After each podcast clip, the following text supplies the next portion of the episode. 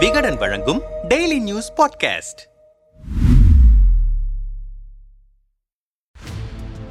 ஐம்பது கோடி அறுபது கோடி இல்லல்ல நூறு கோடி எப்பு என்று மதுரை முழுவதும் அமைச்சர் பி மூர்த்தியின் மூத்த மகன் கல்யாண செலவு கணக்கு குறித்துதான் பேச்சாக இருக்கிறது. இரண்டாயிரத்தி இருபத்தி ஒன்று சட்டமன்ற தேர்தலில் மூர்த்தி தாக்கல் செய்த பிரமாண பத்திரத்தில் தன்னுடைய பெயரிலும் தன் குடும்பத்தினரின் பெயரிலும் அசையும் சொத்துக்களாக சுமார் நான்கு புள்ளி அறுபத்தி ஆறு கோடி ரூபாயும் அசையாத சொத்துக்களாக ஆறு புள்ளி நான்கு கோடி ரூபாயும் கடனாக ஒன்று புள்ளி தொண்ணூத்தி ஆறு கோடி ரூபாயும் இருப்பதாக குறிப்பிட்டார் குறிப்பிட்டிருந்தார் அமைச்சரான பதினைந்து மாதங்களிலேயே மூக்க அழகிரி மகன் திருமணத்தை மிஞ்சி ஜெயலலிதாவின் வளர்ப்பு மகனின் திருமணத்தோடு ஒப்பிடும் அளவுக்கு பிரம்மாண்டமாக திருமணத்தை நடத்தி இருக்கிறார் அமைச்சர். இவ்வளவு குறுகிய காலத்தில் இவ்வளவு பணம் எங்கிருந்து வந்தது என்ற கேள்வி மதுரையை சுற்றி கொண்டிருக்கிறது. அமைச்சர் மூர்த்தியின் மூத்த மகன் தியானேஷ் திருச்சியை சேர்ந்த தொழிலதிபரின் மகள் ஸ்மிருதவர்ஷினி திருமணத்திற்காக மதுரை பாண்டிக்கோவில் ஏரியாவில் சுமார் முப்பது ஏக்கர் நிலத்தை தேர்வு செய்த அமைச்சர் அங்கே பல பந்தலிடும் பணியை மூன்று மாதங்களுக்கு முன்பே தொடங்கிவிட்டார். திமுக மாநாடுகளுக்கு மேடை அமைக்கும் பந்தல் சிவாவிடம்தான் அந்த பணிகள் ஒப்படைக்கப்பட்டிருந்தன. அந்த இடம் பள்ளமான பகுதி என்பதுடன் மழை நீர் புகும் அபாயமும் இருந்ததால் ஆயிரக்கணக்கான லோடு கிராவல் மண் அங்கே போடப்பட்டது. அதன் மதிப்பே ஒரு கோடி ரூபாய் தாண்டும் என்று கூறுகிறார்கள். நுழைவு வாயிலை அழகுபடுத்த பல ஏக்கர் அளவிலான கரும்பும் வாழையும் பல டன் பூக்களும் பயன்படுத்தப்பட்டன.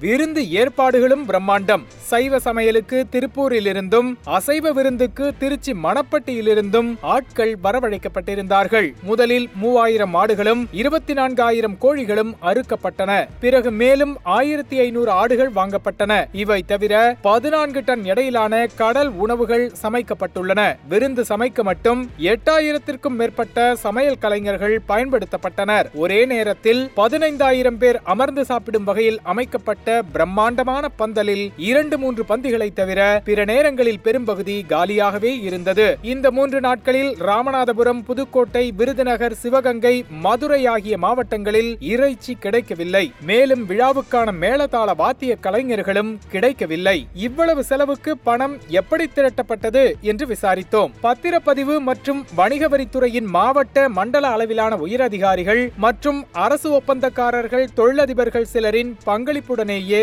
இவ்வளவு பெரிய ஏற்பாட்டை செய்தார் அமைச்சர். பதிவுத்துறையில் டெபுடேஷனில் இருக்கும் அதிகாரிகளிடம் பெரிய தொகையை மொய்யாக நிர்ணயித்து வசூல் செய்திருக்கிறார்கள் என்று கூறினார்கள். விஷயம் அறிந்தவர்கள் மொய் வசூலிக்க தனியார் நிறுவனத்தின் மூலம் ஐம்பது ஹைடெக் கவுண்டர்கள் அமைக்கப்பட்டிருந்தன.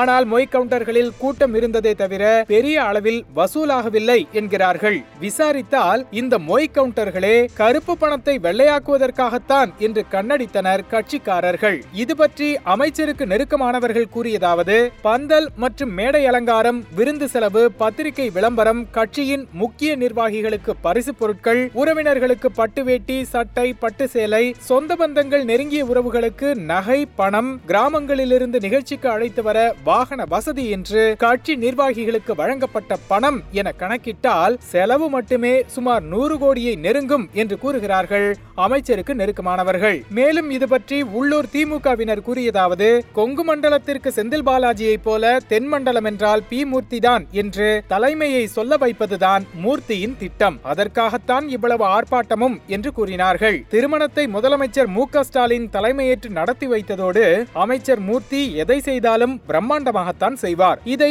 மணவிழா என்று சொல்வதை விட மாநாடு என்று சொல்வதுதான் சரியாக இருக்கும் என்று புகழ்ந்து தள்ளிவிட்டார். பதிலுக்கு திமுகவில் பணியாற்றியதற்கு அனைத்து பதவிகளையும் பெற்று மன நிறைவோடு இருக்கிறேன். என்னுடைய மகன் திருமணத்தை நீங்கள் நடத்தி வைத்தது இனிமேல் பெறுவதற்கு ஒன்றுமில்லை என்கின்ற அளவுக்கு என்னை கொண்டு சென்று விட்டீர்கள் என்று உருகிவிட்டார் அமைச்சர் மூர்த்தி. இந்த பிரம்மாண்டத்திற்கான வருமானம் எங்கிருந்து வந்தது என்ற கேள்வி எழும் என்பது தெரிந்தும் பந்தா காட்டியிருக்கிறார் அமைச்சர். அதிகாரத்தில் இருக்கிறோம். நம்மை யார் கேட்பார்கள் என்ற அலட்சியமா அல்லது அதிகாரம் கண்ணை மறைக்கிறதா?